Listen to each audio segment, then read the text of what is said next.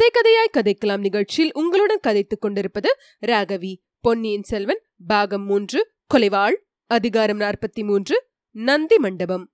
மறுநாள் பிற்பகல் மீண்டும் பெரிய பிக்ஷு பொன்னியின் செல்வனை பார்ப்பதற்கு வந்தார். அவரிடம் பல கேள்விகள் கேட்பதற்கு இளவரசன் துடித்துக் கொண்டிருந்தான். சின்ன பிக்ஷுவிடம் அவன் கேள்வி கேட்டு விவரம் அறிந்து கொள்ள செய்த முயற்சிகள் பலிக்கவில்லை.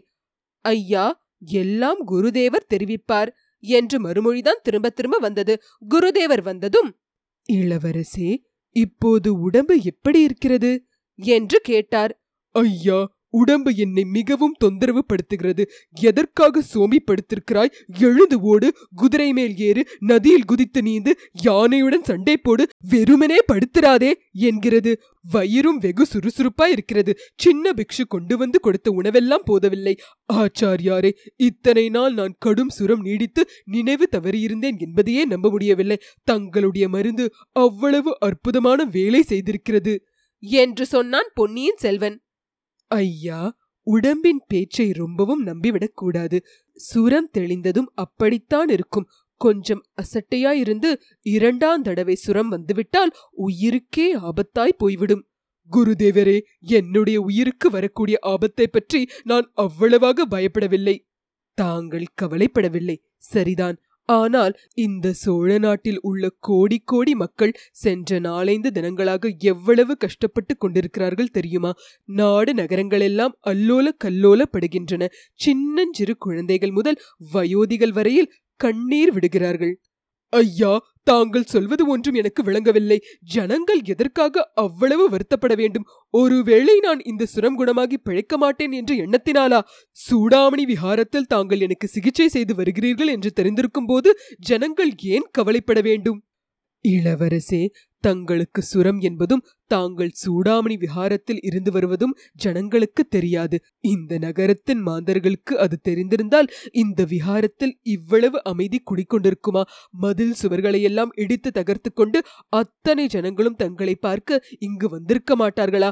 அன்று காலையில் தாங்கள் கடலில் மூழ்கி விட்டதாக செய்தி வந்தபோது இந்த நகரின் மாந்தர்கள் எழுப்பிய ஓலத்தையும் பிரலாபத்தையும் தாங்கள் கேட்டிருந்தால் ஏன் இந்த விஹாரத்துக்குள்ளேயே அன்று காலை கண்ணீர் விட்டு கதறாதவர் யாரும் இல்லையே.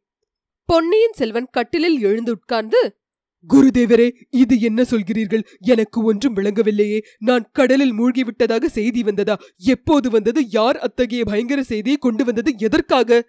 என்று கேட்டான். யார் கொண்டு வந்தார்களோ தெரியாது. ஒரு நாள் காலையில் அந்த செய்தி இந்த நகரமெங்கும் பரவிவிட்டது. தங்களை இலங்கையிலிருந்து கோடிக்கரைக்கு ஏற்றி வந்த கப்பல் சுழல் காற்றில் அகப்பட்டு மூழ்கிவிட்டதாக ஜனங்கள் பேசிக்கொண்டார்கள். கோடிக்கரையோரமாக தனாதிகாரி பழுவேட்டரையர் தங்களை எவ்வளவோ தேடியும் தங்கள் உடல் கூட அகப்படவில்லை என்றும் ஆகையால் கடலில் மூழ்கி போயிருக்க வேண்டும் என்றும் பராபரியாக செய்தி பரவிவிட்டது. அதை கேட்டுவிட்டு நான் கூட இந்த விஹாரத்தின் வாசலில் நின்று வருத்தப்பட்டு கொண்டிருந்தேன். அப்போது இன்னொரு பிக்ஷு வந்து நோயாளியை ஏற்றுக்கொண்டு ஒரு படகு விஹாரத்தின் பின்புறத்து கால்வாயில் வந்திருப்பதாக தெரிவித்தார். நான் உடனே வந்து பார்த்தபோது படகில் உள்ள நோயாளி தாங்கள்தான் என்பதை கண்டேன். பிறகு மூன்று நாட்களாக சிகிச்சை செய்து வந்தோம். நேற்றுத்தான் தங்களுக்கு நினைவு வந்தது. ஆச்சாரியாரே என்னை படகில் ஏற்றிக்கொண்டு வந்தது யார்? சொல்ல முடியுமா? ஒரு இளைஞனும் ஒரு யுவத்தியும் படகு தள்ளிக்கொண்டு வந்தார்கள். ஹாம் ஹாம் எனக்கு கூட கனவில் கண்டது போல் நினைவுக்கு வருகிறது. அந்த இளைஞனும் யுவத்தியும் யார் என்று தெரியுமா? இளைஞன் வானர் குலத்து வந்தியத்தேவனா? இல்லை ஐயா அவன் பேர் சேந்தன் அமுதன் என்று சொன்னான். சிவபக்தி மிக்கவன் என்று தோன்றியது. பெண்ணின் பெயரை நான் அறிந்து கொள்ளவில்லை. தேக திடமும் மனோவலியும் வாய்ந்தவள். அவள் யார் என்று நான் ஊகிக்க முடியும். ஓடக்கார பூங்குழலி தியாக விடங்கரின் மகள் அவர்கள் என்னை எதற்காக இங்கே அழைத்து வந்தார்கள் என்று சொல்லவில்லையா? இல்லை இளவரசே நான் அவர்களிடம் அதை பற்றி கேட்கவும் இல்லை. நான் இங்கு பத்திரமா இருக்கிறேன் என்று தாங்கள் யாருக்கும் தெரியப்படுத்தவில்லையா? இல்லை ஐயா யாருக்கும் சொல்ல வேண்டாம் என்று தங்களை அழைத்து வந்தவர்கள் சொன்னார்கள். தங்கள் உடல்நிலையை முன்னிட்டு சொல்லாமல் இருப்பதே நல்லது என்று நானும் எண்ணினேன். ஆச்சாரியாரே இதில் ஏதோ சூழ்ச்சி நடந்திருக்கிறது. என்னை சிறைப்படுத்திக் கொண்டு வரும்படி என் தந்தை மும்முடி சோழன் மகாராஜா கட்டளையிட்டிருக்கிறார். அதற்கிணங்கவே நான் இலங்கையிலிருந்து புறப்பட்டேன். நடுவில் ஏதேதோ சம்பவங்கள் நிகழ்ந்துவிட்டன. சக்கரவர்த்தியின் கட்டளைக்கு விரோதமாக நான் நடந்தேன் என்று குற்றம் சாட்டுவதற்காக இந்த சூழ்ச்சி நடந்திருப்பதாக தோன்றுகிறது. நான் கடலில் மூழ்கி இறந்து விட்டதாகவும் கதை கட்டி விட்டிருக்கிறார்கள். குருதேவரே என்னை தாங்கள் இந்த சூடாமணி விஹாரத்தில் ஏற்றுக்கொண்டதே ராஜ துரோகமான காரியம். மேலும் வைத்திருப்பது பெருங்குற்றமாகும் உடனே என்னை தஞ்சாவூருக்கு அனுப்பிவிடுங்கள். இளவரசே தங்களுக்கு இடம் கொடுத்ததற்காக எனக்கு ராஜ தண்டனை கிடைப்பதா இருந்தால் அதை குதூகலத்துடன் வரவேற்பேன். அதன் பொருட்டு இந்த புராதனமான சூடாமணி விஹாரத்தை இடித்து தள்ளி மண்ணோடு மண்ணாக்கி விடுவதாயிருந்தாலும் பாதகமில்லை. தங்களுடைய பரிவை குறித்து மகிழ்கிறேன். குருதேவரே ஆனாலும் என்னை கொண்டு வந்தவர்களிடம் ஒன்றும் விசாரியாமல் எப்படி என்னை ஏற்றுக்கொண்டீர்கள்? விசாரிப்பதற்கு அவசியம் என்ன? கடும் சுரத்தோடு வந்த தங்களை வரவேற்று சிகிச்சை செய்வதைக் காட்டிலும் என்னை போன்ற பிக்ஷுக்களுக்கு வேறு என்ன உயர்ந்த கடமை இருக்க முடியும்? மேலும் தங்களுடைய திருத்தமக்கையார் குந்தவை தேவியார் தாங்கள் இங்கு வந்து சில நாள் தங்கக்கூடும் என்று முன்னமே எனக்கு தெரிவித்திருந்தார்கள். ஓ அப்படியா? இளைய பிராட்டியா அவ்விதம் சொல்லி அனுப்பியிருந்தார்? எப்போது? தாங்கள் இங்கு வருவதற்கு சில நாளைக்கு முன்பு தங்களை கொண்டு வந்த சேந்தனமுதனும் இளைய பிராட்டின் விருப்பம் என்றுதான் கூறினான். குருதேவா என்னை அழைத்து வந்தவர்கள் இருவரும் உடனே திரும்பி போய்விட்டார்களா? அவர்களை கண்டுபிடிக்க முடியுமா?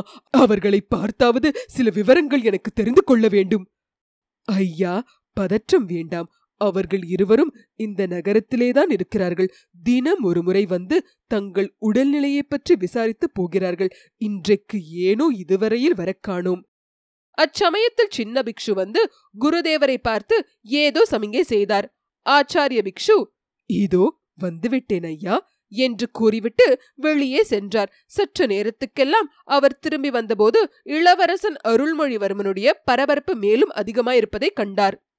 ஆச்சாரியாரே இனி ஒரு கணமும் நான் இங்கே தங்கியிருக்க முடியாது. சக்கரவர்த்தியின் கட்டளை மீறி நான் இங்கே வந்து ஒளிந்திருந்தேன் என்ற பழியை ஏற்க நான் விரும்பவில்லை. என்னால் இந்த புராதனமான சூடாமணி விஹாரத்துக்கு எந்தவிதமான தீங்கு நேரிடுவதையும் விரும்பவில்லை. என்றான் இளவரசன். பெரிய பிக்ஷு மலர்ந்த முகத்துடன் உண்மையில் அத்தகைய பெரும் பொறுப்பை நானும் இனி வகிக்க முடியாது. தங்களுடைய விருப்பத்துக்கு விரோதமாக ஒரு கணமும் தங்களை நான் இங்கு வைத்திருக்க விரும்பவில்லை. இந்த கணமே தாங்கள் புறப்படலாம். கால்வாயில் படகு ஆயத்தமாய் காத்திருக்கிறது. என்றார். எங்கே போவதற்கு? அது தாங்கள் தீர்மானிக்க வேண்டிய காரியம். தங்களை இங்கே கொண்டு வந்து சேர்த்த இருவரும் படகுடன் தங்களை அழைத்துப் போக வந்திருக்கிறார்கள். இளவரசன் சிறிது தயங்கினான். ஆச்சாரிய பிக்ஷுவின் முகத்தில் மர்மமான புன்னகை பொழிவதைக் கண்டு இதில் இன்னும் ஏதேனும் சூழ்ச்சி இருக்கக்கூடுமோ? என்று வியந்தான். அவர்கள் இருவருமே திரும்ப வந்திருக்கிறார்களா? எதற்காக? என்று சொல்லவில்லையா? சொன்னார்கள் இந்த விஹாரத்திலிருந்து ஒரு நாழிகை தூரத்தில் கால்வாயின் கரையில் நந்தி மண்டபம் ஒன்று இருக்கிறது. அதில் தங்களை பார்ப்பதற்காக இரண்டு பெண்மணிகள் வந்து காத்திருக்கிறார்களாம். இளவரசன் அவசரமாக கட்டிலிலிருந்து இறங்கினான். ஆச்சாரியாரே உடனே படகுக்கு என்னை அழைத்து செல்லுங்கள். இவ்வளவு தாமதம் ஆகிவிட்டதே. என்றான். பிக்ஷு இளவரசனை கையினால் தாங்கிக் கொண்டு கால்வாய் கரை வரையில் சென்றார். ஆனால் இளவரசனுடைய நடையில் நாலு நாளைக்கு மேலாக கடுஞ்சுரத்தினால் பீடிக்கப்பட்டிருந்ததன் அறிகுறி ஒன்றும் தென்படவில்லை. ஏறு போல் நடந்து பொன்னியின் செல்வன் கம்பீரமாக வருவதைக் கண்டு சேந்தன் அமுதன் பூங்குழலி இருவருடைய முகங்களும் மலர்ந்தன. அருள்மொழிவர்மன் படகில் ஏறி உட்கார்ந்ததும் பிக்ஷு அவனை பார்த்து ஐயா தங்களுக்கு ஏதேனும் சேவை செய்ய வாய்ப்பு கிடைத்தால் அதை இந்த சூடாமணி விஹாரத்து பிக்ஷுக்கள் அனைவரும் பெரும் பாக்கியமாக கருதுவோம். தாங்கள் திரும்பவும் இங்கு வந்து ஒரு வாரம் தங்கி உடல் வலிவு பெற்றுப் போவது நலம். என்றார். குருதேவரே நான் திரும்பி வருவேன் என்றுதான் எனக்கும் தோன்றுகிறது. இல்லாவிடில் இவ்வாறு மற்ற பிக்ஷுக்களிடம் சொல்லிக் கொள்ளாமல் அவசரமாக புறப்பட்டிருக்க மாட்டேன். என்றான் இளவரசன். படகு நகரத் தொடங்கியதும் சேந்தன் பூங்குழலி இருவரையும் மாறி மாறி பார்த்து இக்கால்வாயின் வழியாக நீங்கள் என்னை அழைத்துக் கொண்டு வந்தபோது நீங்கள் தேவலோகத்தவர்கள் என்றும் சொர்க்கத்துக்கு என்னை அழைத்து போகிறீர்கள் என்றும் எண்ணியிருந்தேன். என்னை ஏமாற்றி விட்டீர்கள். சந்நியாசி மடத்துக்கு கொண்டு போய் சேர்த்தீர்கள். போனால் போகட்டும். கடலில் நீந்தி கை சளைத்து நினைவிழந்து போனதிலிருந்து நடந்ததையெல்லாம் உங்களிடம் கேட்க வேண்டும். அதற்கு முன்னால் நந்தி மண்டபத்தில் எனக்காக காத்திருப்பவர்கள் யார் என்று சொல்லுங்கள். என்றான் இளவரசன். இருவரையும் பார்த்து அருள்மொழிவர்மன் கேட்டபோதிலும் பூங்குழலி வாய் திறக்கவில்லை. சேந்தன் அமுதன்தான் மறுமொழி கூறினான். குந்தவை பிராட்டியும் கொடும்பாளூர் இளவரசியும் ஆனைமங்கலத்துக்கு வந்திருப்பதாகவும் அங்கிருந்து நந்தி மண்டபத்துக்கு வந்து காத்திருப்பதையும் தெரிவித்தான். ஆஹா எடுத்ததற்கெல்லாம் மூர்ச்சை போட்டு விழும் அந்த பெண்ணை எதற்காக இளைய பிராட்டி இங்கே அழைத்து வந்திருக்கிறார்? சேந்தன் அமுதன் ஐயா தமிழ்நாட்டு பெண்களிடையே இப்போது ஒரு சுரம் பரவிக் கொண்டிருக்கிறது. புனிதமான சைவ சமயத்தை விட்டுவிட்டு புத்த மதத்தை சேர்ந்து பிக்ஷுணிகள் ஆகப் போவதாக சொல்லிக் கொண்டிருக்கிறார்கள். என்றான். அப்படி யார் யார் சொல்லிக் கொண்டிருக்கிறார்கள்? கொடும்பாளூர் இளவரசி அவ்விதம் சொல்லிக் கொண்டிருக்கிறாராம். இதோ இந்த பெண்ணரசியும் அவ்வாறு சொல்லிக் கொண்டிருக்கிறாள். இரண்டு பேர்தானா அமுதா? அதனால் சைவ சமயத்துக்கு நஷ்டம் வந்துவிடாது. இலங்கையில் பிக்ஷுணிகள் தவ வாழ்க்கை நடத்தும் மடங்கள் பலவற்றை நான் அறிவேன். வேண்டுமானால் நானே இவர்களை அழித்து போய் சேர்த்து விடுகிறேன். என்று பொன்னியின் செல்வன் கூறவும் சேந்தன் அமுதன் நகைத்தான். பின்னர் கடலிலிருந்து இளவரசரும் வந்தியத்தேவனும் கரையேறியதிலிருந்து நிகழ்ந்தவற்றையெல்லாம் சேந்தன் அமுதன் தான் அறிந்த வரையில் கூறினான். பொன்னியின் செல்வன் ஆர்வத்துடன் கேட்டுக்கொண்டு வந்ததுடன் தன்னுடைய ஞாபகங்களையும் ஒத்து பார்த்து கொண்டு வந்தான். அதோ நந்தி மண்டபம் என்று பூங்குழலி கூறியதும் இளவரசன் அவள் சுட்டிக்காட்டிய திசையை நோக்கினான். இத்துடன் அதிகாரம் நாற்பத்தி மூன்று முற்றிற்று.